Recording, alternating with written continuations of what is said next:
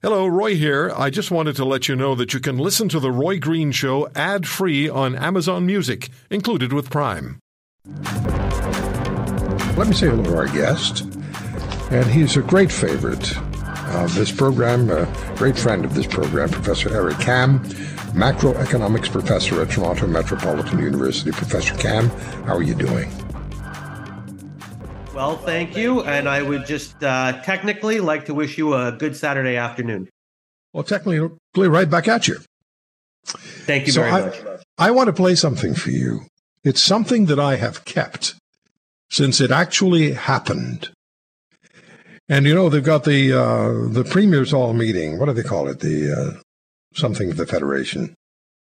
Um, It's it's not the meeting of the federation. Anyway, it's the premier's meeting, and the prime minister usually participates. So I was uh, I was watching the very first one that involved the carbon tax when Mr. Trudeau was introducing it, and he was explaining what the carbon tax would in fact mean, and that took then Saskatchewan Premier Brad Wall by surprise, and Mr. Wall that I've thought this has always been very memorable Mr. Wall had a question for Mr. Trudeau. It's less than a minute. Dr. Kam, let's have a listen. Play it, please. Well, the, the fact is that any revenue collected in the provinces will be returned to those provinces, and uh, the premiers uh, can uh, give uh, bonuses to farmers, can give rebates to farmers, can uh, address the concerns of their population uh, whichever way they see fit. I think it's extremely important that the federal government recognize the need for this flexibility, and that's why the fact that the revenue uh, from uh, the price on carbon pollution will stay uh, within their within the jurisdiction in which it's collected, and the way it is returned to citizens will be determined by the people who serve them directly, their premiers. So I could, if I could give all the money back to the Americans paid in carbon taxes, or she's paid in carbon taxes, what's the point? How does that change behavior? I guess that's the other concern we have. So there's Mr. Trudeau explaining that the carbon tax is going to be collected, but it'll remain in the jurisdictions in which it's collected, and then it's up to the premier to return it to the people who it was collected from. And Mr. Wall quite appropriately said, What's the point? And I always thought that's one of the best political questions I've heard, and one of the most useful and timely, relevant questions I've heard. And uh, it really caught Mr. Trudeau on the back foot. And he's been on the back foot as far as the carbon tax is concerned and Canadian popular opinion is concerned, I believe, since then. So, uh, Dr. Kam, what do you make? What do you make of that exchange? Well, I think it was um, idiocracy in its purest form. Idiocracy, um, I love it. But but I'll tell you what makes me really sad about it is that I'm afraid that the prime minister actually believes his own garbage. And what I mean by that is he can say, uh, and anybody can say that this is a, not a bad idea because you take it away and then you give it back. So not only is that a complete and utter waste of time, but all that really does, because we know darn well that they're not giving back they're giving back such a small percentage of what they're taking that all it really does when you ask about how does this change anything how does this change behavior is that this is just one more trudeau act that makes the people of Canada less wealthy, that just reduces their disposable income, reduces their wealth, reduces their ability to buy food and pay their rent. So, first of all, anybody who believes that he was going to take a dollar out and put a dollar back, I mean, wake up. That's just never going to happen. That's never happened in the history of taxation in this country. But also, you know, you hang that on regular, hardworking Canadians. And I wonder if he realizes that that policy truly, truly is a regressive, horrible way of making people poorer. He's just trying to sell it by, as they say, putting a brand new dress. Uh, I don't even want to tell you how that expression ends, but it's a terrible policy. Somebody this week finally figured it out when they really got mad and said, We have got to get rid of the carbon tax, even if you don't want to call it, Mr. Prime Minister, if you don't want to call it a scrapping, then at least call it a moratorium and stop it. Because, as I'm sure you're going to want to ask me, Roy, what are we heading into now? There's no technical recession. That is what academics say when they want to leave themselves an out. We are in a recession. Every macroeconomic indicator in this country is moving downward, if it's not negative already. So, the time to get rid of regressive taxes like the carbon tax and maybe give people a chance to support their families is yesterday, Roy. Yeah, you know, I keep going back to this number, and uh, these are numbers that actually came up this week. And I've mentioned them a few times today, but they're extremely relevant. I mentioned them to Mr. Poilievre. I mentioned them to our callers, and they re- referenced them as well. So Ipsos for RBC did polling on how comfortable Canadians are. I, I use the word comfortable, that's my word as far as their financial situation is concerned. 40% of Canadians have trouble sleeping at night due to financial stress. 40%. As I said to Mr. Poilievre, drive down the road. I'll drive down the road with you. And four of every 10 people we see is losing sleep because of financial stress. At the same time, the Canadian Association of Insolvency and Restructuring Professionals revealed the number of Canadian business insolvencies in the third quarter rose to the highest level in 10 years, and it's up 41.8% over the same quarter of last year. So you have business insolvencies up 41.8% over the same quarter last year, and you have 40% of Canadians losing sleep at night due to financial stress. And I've got Trudeau telling me just keep paying the carbon tax. Okay, first of all, we know darn well that that 40% is grossly, grossly being underreported. It's way more than that. And, you know, we could talk about numbers all day. I'm an economist. So let's just throw out another one. I heard Trudeau this week say that Canada is adding an average of 40,000 new jobs each month in 2023. And I heard his cast of cronies behind him clapping when they said that. But now dig a little bit like economists are supposed to and give people real numbers. In each of those months, Roy, the working age population grew by 78,000 almost twice the average increase in employment. So that means first 8 months of 2023 we added 320,000 jobs and added 624,000 people looking for jobs. And that is only half the story because immigration is outpacing employment growth for several years now. So we're in absurd disparities when it comes to what is available for Canadians versus the number of Canadians looking for work. Our GDP is plunging. As I say, I'm being repetitive. Our indicators are plunging. How about a couple more numbers before we go, Roy? Rents climbing 11% per year. 11%. So with immigration well on track to hit 1.1 million this year, that means that each day, Canada is yielding an average of 3,000 new people into a real estate market that nobody can afford to rent or own. Where are you going? where are you going? That's an excellent question. No, no, you said, you said before we go, where are you going? Oh no, I just meant that uh, before we move on to whatever the next thing, because I oh, okay. Be, be verbose and go on, is that this is really, I mean, if you take a snapshot of the Canadian economy right now, what is there to brag about? And you see, this is the when people say to me, I know you support Mr. Poilievre in the next election, I say because he's the only person making any sense whatsoever. Mr. Trudeau has completely lost the plot.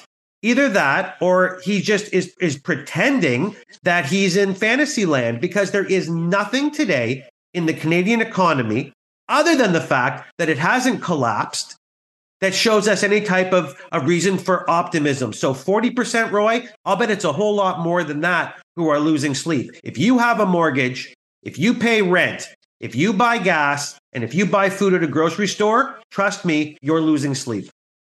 You remember it was about a year ago, maybe a year and a half ago, where I thought I had a little bit of a, not a joke, it wasn't a joke, but I, it was a little bit of a um, play on words, or I'm not quite sure how to describe it. You, you know, you can do that better than I, but I said the inflation reality today means this.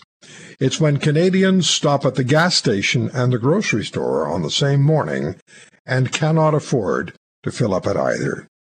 And at the time, it wasn't that bad. People could, in fact, many people could, in fact, fill up their cars and their grocery carts at the same time, or at least in the same morning. But today, and I've made it a point, Dr. Kam, to talk to people. That's what I do. I've made it a point to talk to people away from the microphone and said to them, How are you managing? And the, the news, the replies are exactly that. Can't afford things anymore. When I go on the air and I ask people, can you share with us particularly what your greatest challenges are? Because you and I know 52% of Canadians are within $200 of not being able to pay their bills at the end of the month. When I ask them uh, a question in private uh, or, or ask a question on the air, people are very willing to come on the air and explain what their realities are, what their challenges are, and what their fears are. And fear is number one on the list.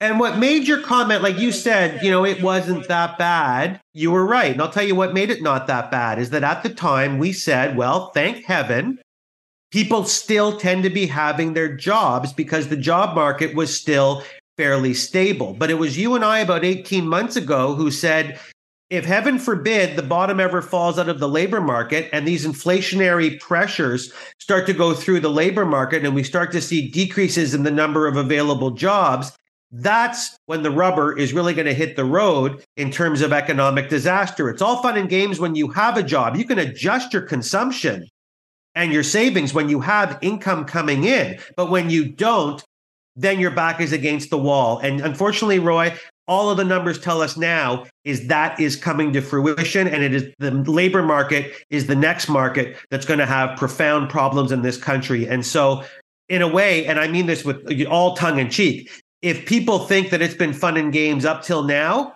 when we start to see unemployment figures go up into double digits, there's going to be nobody laughing. You know, uh, there's a there's an exit ramp uh, from a, a major street. I live in Burlington, Ontario. So there's a there's an exit ramp off this major street that goes down onto um, onto a service road of the Queen Elizabeth Way, major highway. And uh, there's a there are guardrails that separate the exit ramp going down to the service road and the service road entrance from the highway heading in the opposite direction. I hope you can visualize this. And at the at the intersection itself, where these two um, guardrails meet, one going down, one coming up for opposing traffic. There's a little space, and I would venture 30, 40 feet maybe, maybe at its widest 10 or 12 feet. And there are four tents, four tents erected in that little space, and people are living there. Why are they living there? Because they can't afford rent. They can't afford mortgage. And they feel because of the location, this is my surmising, they feel there's a degree of personal safety there because to get at them would be extremely difficult given the geographic realities. And I look at this and I think, this is so fundamentally wrong we thousands upon thousands upon thousands of vehicles drive past this little four tent encampment each and every day. And these people, human beings, our fellow Canadians, are living in such a stressed, uh, desperate environment. It, it breaks my heart when I when I drive by. I'd like to stop and give them some money. I'm one of these people who actually does give some money to people on street corners who have a cardboard sign that says "Help! I need help." I do it. Um, I, but I can't because traffic is moving so fast. This to me is the metaphor for what's happening in Canada. That small, that microcosmic reality, Dr. Kam, is the metaphor for what's going on in this country. And my wife is born and raised in Burlington, so I know exactly where you're talking about.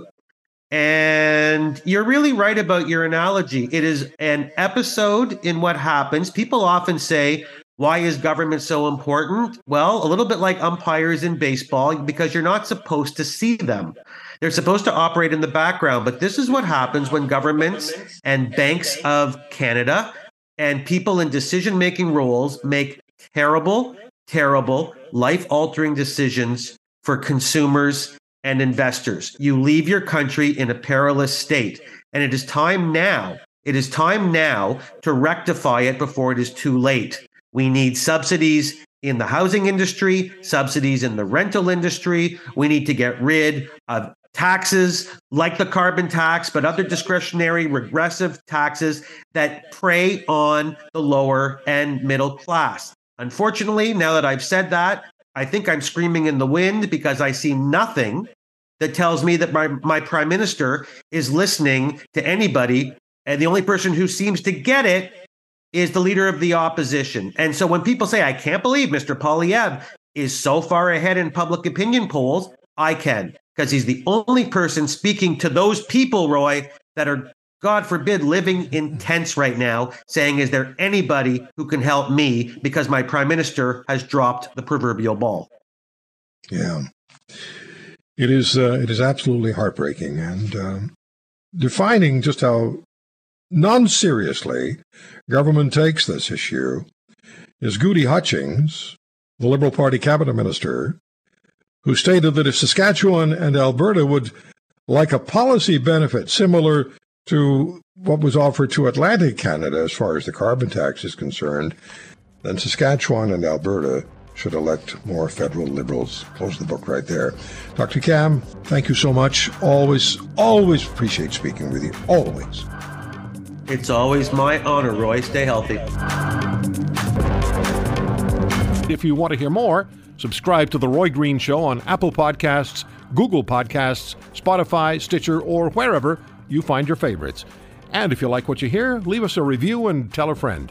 I'm Roy Green. Have a great weekend.